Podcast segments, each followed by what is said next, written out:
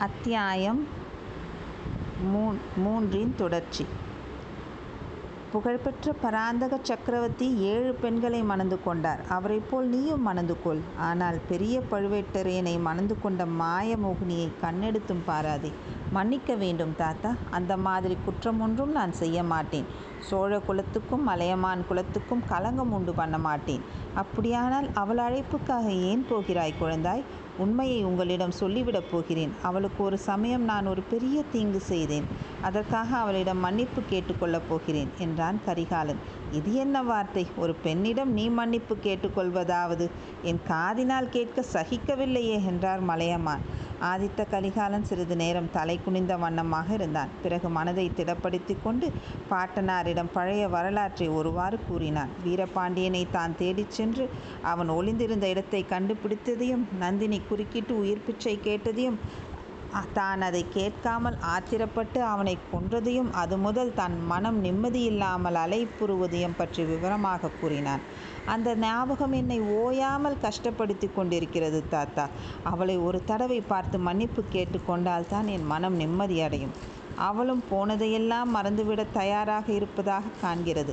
ராஜ்யத்தில் குழப்பம் விளையாமல் பார்த்து கொள்வதிலும் சிரத்தை கொண்டிருக்கிறாள். அதற்காகவே என்னை அழைத்திருக்கிறாள். போகும் காரியத்தை முடித்து கொண்டு வெகு சீக்கிரமாகவே காஞ்சிக்கு திரும்பி விடுவேன் தாத்தா. திரும்பி வந்ததும் என் தம்பியை கண்டுபிடித்து கொண்டு வருவதற்காக கப்பலேறி புறப்படுவேன் என்றான் ஆதித்த கரிகாலன். கிழவர் மலையமான ஒரு பெருமூச்சு விட்டு இதுவரையில் விளங்காமல் இருந்த பல விஷயங்கள் இப்போது எனக்கு விளங்குகின்றன. இன்று வரை மர்மமாக இருந்த பல காரியங்கள் அர்த்தமாகின்றன. விதியை வெல்ல யாராலும் முடியாது என்பது நிச்சயம்தான் என்றார். அத்தியாயம் நான்கு. ஐயனார் கோயில். கெடில நதிக்கரையில் பாட்டனும் பேரனும் பேசிக்கொண்டிருந்த அதே சமயத்தில் கொள்ளிடத்தின் வடகரையில் உள்ள திருக்கானாட்டு முள்ளூர் என்னும் ஊரில் பழைய நண்பர்களான ஆழ்வர் ஆழ்வார்க்கடியானும் வந்தியத்தேவனும் ஒரு வினோதமான காரியத்தில் ஈடுபட்டிருந்தார்கள். அக்காலத்தில் வடகாவேரி ஆகிய கொள்ளிடமும் தென்காவேரியைப் போலவே புண்ணிய நதியாக கருதப்பட்டு வந்தது. துலா மாதத்தில் தினந்தா தினந்தோறும் கானாட்டு முள்ளூர் ஆலயத்தில் கோயில் கொண்டுள்ள சிவபெருமான் இடப்பாரூடராக கொள்ளிடக்கரைக்கு எழுந்தருளி ஸ்நானத்துக்கு வந்துள்ள பக்தர்களுக்கு சேவை தருவது வழக்கம். மத்தியான வேளையில் ஒவ்வொரு நாளும் உற்சுவமாகவே இருக்கும். அக்கம் பக்கத்து கிராமங்களிலிருந்து பக்தர்கள் திரண்டு வருவார்கள். விஷ்ணு கோயில் அந்த ஊரில் சிறிதாக இருப்பினும் அந்த கோயிலிலிருந்து பகைவன் பகவான் கருட வாகனத்தில் ஆரோகணித்து கொள்ளிடக்கரைக்கு எழுந்தருளுவார். இவ்விதம் துலா மாதத்தில் வடகாவேரியில் ஸ்நானம் செய்வதற்காக வந்து கூடியிருந்த ஜனக்கூட்டத்தினிடையே ஆழ்வார்க்கடியான் ஒரு நாவல் கிளையை மண்ணில் நட்டு வைத்துக்கொண்டு நாவலோ நாவல் நாவலோ நாவல் இந்த நாவலந்தீவில் வைஷ்ணவ சமயமே மேலான சமயம் என்று நிலைநாட்டுவதற்கு வாத வாதம் புரிய வந்துள்ளேன். சைவர்கள் சாக்தர்கள் அத்வைதிகள் கபாலிகர்கள் காலாமுகர்கள் புத்தர்கள் சமணர்கள் யார் வேணுமானாலும் வாதப்போர் புரியலாம். அவர்கள் வெற்றி பெற்றால் அவர்களை என் தோல் மீது தூக்கி வைத்துக்கொண்டு ஊரை சுற்றி வலம் வருவேன். அவர்கள் தோற்றால் இடுப்பு துணியை தவிர மற்றதை எல்லாம் இங்கே கொடுத்துவிட்டு போக வேணும். நாவலோ நாவல் என்று கத்திக்கொண்டிருந்தான். அவனுக்கு முன்னால் ருத்ராட்ச மாலைகள் மகரகண்டிகள் கமண்டலங்கள் குண்டலங்கள் பட்டு பீதாம்பரங்கள் பொற்காசுகள் ஆகியவை குவிந்து கிடந்தன. இவற்றிலிருந்து வெகு நேரம் வாதமிட்டு பலரை வாத போரில் வென்றிருக்க வேண்டும் என்பது தெளிவாயிருந்தது. அவனுக்கு பக்கத்தில் கடம்ப மரம் ஒன்றில் சாய்ந்து கொண்டு வந்தியத்தேவன் கையில் உருவிய கத்தியுடன் நின்று கொண்டிருந்தான். அப்போது அவனுடைய அறையில் உடுத்திய ஒரு துணியும் கையில் ஒரு கத்தியும் மட்டும்தான் இருந்தன. அவனுடைய தோற்றத்திலிருந்து ஆழ்வார்க்கடியான் மீது பலாத்காரத்தை பிரயோகிக்க பார்த்தவர்களை அவன் கத்தியை வீசி பயமுறுத்தி அனுப்பியிருக்க வேண்டும் என்று தோன்றியது. அந்த சமயத்தில் கூட்டமாகவும் கோஷித்து கொண்டும் அந்த சைவர் கூட்டம் ஒன்றை பார்த்து அவன் கூறிய மொழிகளிலிருந்தும் அது வெளியாயிற்று. எச்சரிக்கை நியாயமாக வாதப்போர் செய்வோர் செய்யலாம். அத்துமீறி இந்த வைஷ்ணவன் மீது யாராவது கையை வைத்தால் இந்த வாளுக்கு இரையாவார்கள் என்று கூறியதுடன் கத்தியையும் இருமுறை சுழற்றினான். கோபத்துடன் வந்த சைவர்கள் சாந்தமடைந்தார்கள். அவர்களில் ஒருவர் ஓ வைஷ்ணவனே ஏதோ நீ இன்றைக்கு வாதத்தில் ஜெயித்து விட்டதாக எண்ணி கர்வம் கொள்ளாதே. திருநாரையூருக்கு போ. அங்கே உன்னை வ உன்னை வாதில் வென்று புறமுதுகிட்டு ஓடச் செய்யக்கூடிய நம்பியாண்டார் நம்பி இருக்கிறார் என்றார். உங்கள் திருநாரையூர் நம்பியை திருநாராயணபுரத்து அனந்தப்பட்டரிடம் வந்து வாதமிடச் சொல்லுங்கள். அங்கே நானும் ஒருவேளை இருந்தாலும் இருப்பேன் என்று கூறினான் ஆழ்வார்க்கடியான். பலமுறை அவன் நாவலோ நாவல் என்று கூவியும் யாரும் புதிதாக வாதமிட வரவில்லை. எனவே நாவல் கிளையை எடுத்துவிட்டு சங்கு சக்கரம் பொறித்த வெற்றி கொடியை ஆழ்வார்க்கடியான் நட்டான். பக்கத்தில் நின்று எல்லாவற்றையும் பார்த்து கொண்டிருந்த வைஷ்ணவர்கள் சிலர் உடனே அருகில் வந்து அவனை தூக்கி தோளில் வைத்து கொண்டு நாராயணனே நம் தெய்வம் நாம் எல்லோரும் துதி செய்வோம் என்று பாடிக்கொண்டு கூத்தாடினார்கள். பிறகு அவர்கள் வீர வைஷ்ணவனே எங்கள் இல்லத்துக்கு வந்து அமுது செய்து அருள வேண்டும் என்று பிரார்த்தித்தார்கள். அங்கனமே ஆகுக என்று ஆழ்வார்க்கடியான் கம்பீரமாக கூறிவிட்டு வந்தியத்தேவனையும் அழைத்து கொண்டு சென்றான். இருவரும் புலியோரை திருக்கண்ணமுது ததியொன்னம் ஆகியவற்றை வயிறு முட்டும்படி ஒரு கை பார்த்தார்கள். ஆழ்வார்க்கடியான் தான் வாதப்போரில் சம்பாதித்த பொருள்களில் அங்கவஸ்திரமாக அணியக்கூடிய பீதாம்பரம் ஒன்றை மட்டும் வந்தியத்தேவனிடம் கொடுத்துவிட்டு மற்றவற்றை ஸ்ரீ வைஷ்ணவர்களிடம் கொடுத்து அவற்றின் பெருமானத்துக்கு பொற்கழஞ்சுகள் பெற்றுக்கொண்டான் வைஷ்ணவ சமயத்தின் மேன்மையை நிலைநாட்டிக் கொண்டு வடக்கே ஹரித்வாரம் வரையில் போக வேண்டியிருப்பதால் தனக்கு பொற்காசுகள் தேவை என்பதை அவன் தெரிவித்து கொண்டான். ஸ்ரீ வைஷ்ணவர்களும் மனமுவந்து பொருள்களின் பெருமானத்துக்கு அதிகமாகவே பொற்காசுகள் கொடுத்தார்கள். பெற்றுக்கொண்டு ஆழ்வார்க்கடியானும் வந்தியத்தேவனும் பிற்பகலில் கடம்பூரை நோக்கி பிரயாணமானார்கள். கொள்ளிடத்தில் அப்போது பெருவெள்ளம் போய்க் கொண்டிருந்தபடியால் அவர்கள் ஏறி வந்த குதிரைகளை கொண்டு வர முடியவில்லை. அவர்கள் நதியை கடந்து ஓடத்தில் ஜனங்கள் அதிகமாக ஏறியிருந்தபடியால் படகு கரையை அடையும் சமயத்தில் கவிழ்ந்து விட்டது. மற்றவர்களைப் போல் வந்தியத்தேவனும் ஆற்று வெள்ளத்தில் விழுந்து நீந்தி கரை வேண்டியதாயிற்று. அச்சமயம் அத்தனை காலமாக எத்தனையோ நெருக்கடியான நிகழ்ச்சிகளிலும் வந்தியத்தேவன் காப்பாற்றி கொண்டு வந்த அவனுடைய அரை கற்ற சுருளும் அதில் அவன் பத்திரப்படுத்தி வைத்திருந்த லட்சணைகளும் இளைய பிராட்டி தந்த ஓலையும் கூட நதி வெள்ளத்தில் போய்விட்டன. அவற்றுடன் இருந்த பொன் நாணயங்களும் போய்விட்டன. குதிரை புதிய குதிரைகள் வாங்குவதற்கு பணம் சேகரிப்பதற்காகவே மேற்கூறிய யுக்தியை அவர்கள் கையாண்டார்கள். யுக்தி பலி யுக்தி பலித்து கொஞ்சம் பணமும் கிடைத்தது. ஆனால் அந்த கிராமாந்தர பகுதிகளில் குதிரை எங்கும் விலைக்கு கிடைக்காது என்றும் தெரிந்தது. கடம்பூர் கிராமத்தில் வாரம் ஒரு நாள் நடைபெறும் சந்தையில் ஒருவேளை குதிரைகள் விற்பனைக்கு வரலாம். இல்லாவிடில் திருப்பாதிரி புலியூர் சென்று வாங்க வேண்டும். கடம்பூருக்கு போவதா வேண்டாமா என்பது பற்றி அந்த நண்பர்களுக்குள் விவாதம் நடந்தது. அதில் உள்ள சாதக பாதகங்களை பற்றி விவாதித்தார்கள். கடம்பூரில் கடம்பூரில் ஆதித்த கரிகாலரின் வருகையை பற்றி ஏதேனும் செய்தி கிடைத்தாலும் கிடைக்கலாம். காஞ்சியிலிருந்து புறப்பட்டு வந்தாரா? எந்த வழியாக வருகிறார்? என்று ஏதேனும் தகவல் தெரிந்தால் நல்லது அல்லவா ஆனால் கடம்பூரில் தெரிந்தவர்களின் கண்ணில் படக்கூடாது. கந்தமாறனை சந்திக்க நேர்ந்துவிட்டால் ஆபத்தாய் போய்விடும். ஒருவேளை பழுவேட்டரையரின் பரிவாரங்கள் இதற்குள் வந்திருந்தால் அதுவும் தொல்லைதான். வைஷ்ணவனே உனக்குத்தான் இரவில் சுவரேறி குதிக்க தெரியுமே. சம்புவராயர் குதிரை லாயத்திலிருந்து இரண்டு குதிரைகளை கொண்டு வந்து விடலாமே என்றான் வந்தியத்தேவன். நான் சுவரேறி குதிப்பேன் ஆனால் குதிரைகளுக்கு சுவரேறி குதிக்க தெரிய வேண்டுமே என்றான் வைஷ்ணவன். பழுவூர் பரிவாரங்கள் அங்கே வந்திருந்தால் இரண்டு குதிரைகளை அடித்து கொண்டு போகலாம். அவர்கள் முன்னோர் சமயம் கடம்பூரில் என்னுடைய குதிரையை விரட்டி அடித்தார்கள் அல்லவா? அதற்கு பழிக்கு பழி வாங்க வேண்டும் என்றான் வானர்குல வீரன் சில மாதங்களுக்கு முன்பு கடம்பூரில் அவர்கள் சந்தித்தது பற்றியும் அன்று இரவு நடந்த அபூர்வ சம்பவங்கள் பற்றியும் வழிநெடிய பேசிக்கொண்டு வந்தார்கள். இருவரும் சூரியன் அஸ்தமிக்கும் சமயத்துக்கு கடம்பூரை அடைந்தார்கள். அத்தியாயம் நான்கின் தொடர்ச்சி. கடம்பூர் அவர்கள் எதிர்பார்த்தது போல் அமர்க்கலப்பட்டு கொண்டு தான் இருந்தது. அரண்மனையும் கோட்டை வாசலும் கொடிகளாலும் தோரணங்களாலும் தொங்கல் மாலைகளாலும் அலங்கரிக்கப்பட்டு விளங்கின. கோட்டை வாசலிலும் சரி மதில் சுவரை சுற்றியும் சரி முன்னைவிட காவல் பலமாக இருந்தது. பட்டத்து இளவரசர் ஆதித்த கரிகாலர் வருகிறார் என்றால் கேட்க வேண்டுமா? அதே சமயத்தில் தனாதிகாரி பெரிய பழுவேட்டரையரும் ராணியுடன் வரப்போகிறார். இரண்டு பேருடைய பரிவாரங்களும் வருவார்கள்.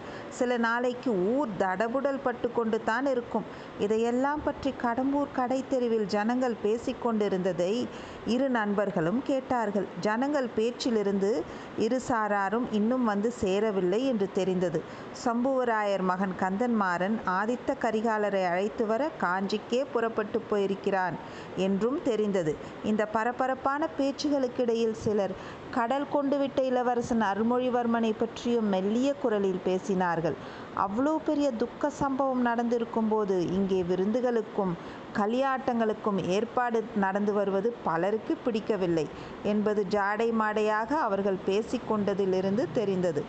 ஆழ்வார்க்கடியானும் வந்தியத்தேவனும் இந்த பேச்சுக்களை எல்லாம் காது கொடுத்து கேளாதவர்கள் போல் கேட்டுக்கொண்டு ஊரை தாண்டி போனார்கள். ஊருக்குள் எங்கேயும் இரவு தங்க அவர்கள் விரும்பவில்லை. ஊருக்கு அப்பால் சமீபத்தில் எங்கேயாவது பாழடைந்த மண்டபம் அல்லது சத்திரம் சாவடி இல்லாமலா போகும்? அப்படி இல்லாவிட்டால் இரவு வீரநாராயணபுரத்துக்கு போய் தங்கிவிடுவது நல்லது.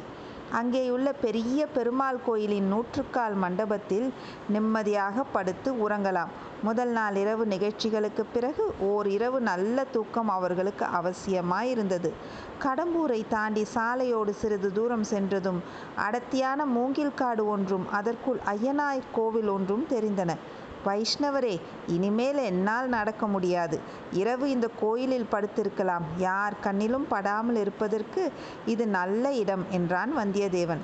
அப்பனே நீ சொல்லுவது தவறு. இம்மாதிரி இடங்களுக்கு நம்மை போல் இன்னும் யாராவது வந்து சேர மாட்டார்கள் என்பது என்ன நிச்சயம்? என்றான் ஆழ்வார்க்கடியான். அப்படி வருகிறவர்கள் குதிரைகளுடன் வந்தார்களானால் ரொம்ப நல்லது என்றான் வந்தியத்தேவன். இந்த மூங்கில் காட்டுக்குள் எந்த குதிரையும் நுழைய முடியாது. மனிதர்கள் நுழைந்து செல்வதே கடினமான காரியம் காரியமாயிற்றே. எங்கேயாவது ஒற்றையடி பாதை ஒன்று இல்லாமற் போகாது. கோயில் பூசாரி வரக்கூடிய வழியேனும் இருந்து தானே ஆக வேண்டும்?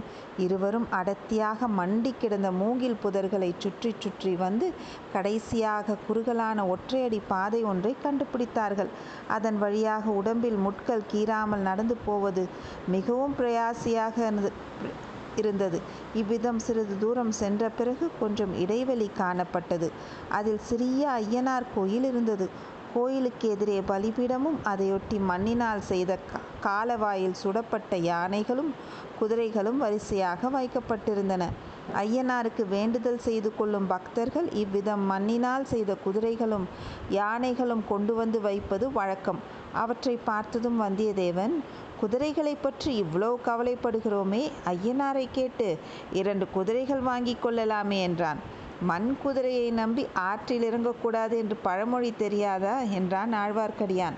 வைஷ்ணவனே எங்கள் ஐயனார் மிகவும் சக்தி வாய்ந்த தெய்வம். கேட்ட வரத்தை உடனே கொடுக்கக்கூடியவர். உங்கள் விஷ்ணுவை போல் பக்தர்களை தவிக்க விட்டு பட்ட பகலில் தூங்கிக் கொண்டிருப்பவர் அல்ல என்றான் வந்தியத்தேவன்.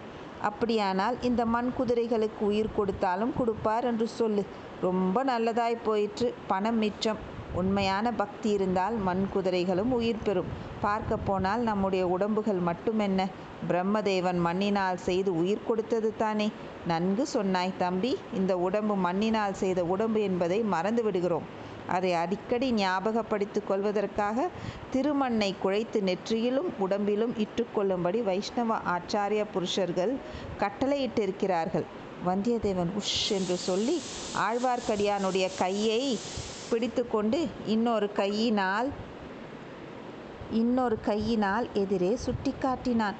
சூரியன் அஸ்தமித்து சிறிது நேரம் ஆகிவிட்டது. நாலாபுறமும் இருண்ட மூங்கில் தோப்புக்குள் சூழ்ந்திருந்த அச்சிறிய இடைவெளியில் மிக மங்கலாக தெரிந்த வெளிச்சத்தில் ஐயனாருடைய வாகனங்கள் உயிர் பெற்று அசைவதாக தோன்றின. ஒரு யானையும் ஒரு குதிரையும் இடம்பெயர்ந்து நகர்ந்தன. கண்ணால் கண்ட இந்த அற்புதத்தை நம்புவதா இல்லையா? என்று தெரியாமல் வந்தியத்தேவன் சிறிது நேரம் திகைத்து நின்றான். ஆனாலும் ஐயனாருடைய அற்புத சக்தியை ஆழ்வார்க்கடியானுக்கு உடனே உணர்த்திவிடக்கூடிய சந்தர்ப்பத்தை இழக்கவும் அவனுக்கு மனம் வரவில்லை.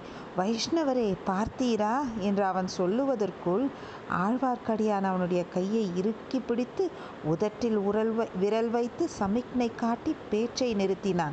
பின்னர் இறுக்கி பிடித்த கையினால் வந்தியத்தேவனை பற்றியவாறு அவனை இழுத்து கொண்டு அந்த மூங்கில் புதருக்கு பின்னால் சென்று நன்றாக மறைந்து நின்றான். குதிரையும் யானையும் அசைந்து சிறிது விலகி கொடுத்ததன் கொடுத்தன அல்லவா? அப்படி விலகி கொடுத்து இடைவெளி ஏற்பட்ட இடத்தில் ஒரு மனிதனுடைய தலை மட்டும் தெரிந்தது.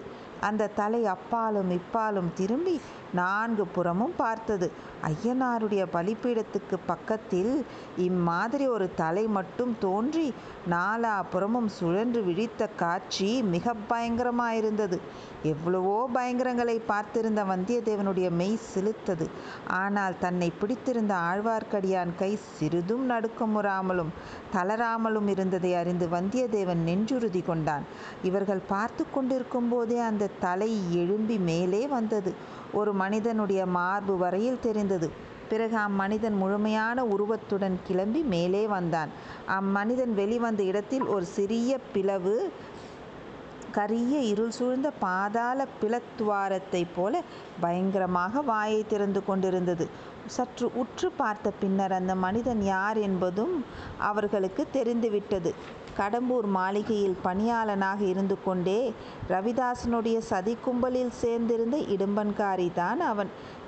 இதை இருவரும் ஏக காலத்தில் அறிந்து கொண்டதும் ஒருவரை ஒருவர் பார்த்து தங்கள் வியப்பை சமிக்ஞையினாலேயே தெரிவித்து கொண்டார்கள்.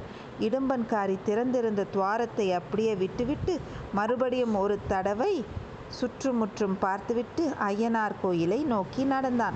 கோயில் கதவை திறந்து கொண்டு உள்ளே போனான் சிறிது நேரத்துக்கெல்லாம் கோயிலுக்குள்ளே இருந்து முணுக் முணுக்கென்று வெளிச்சம் தெரிந்தது.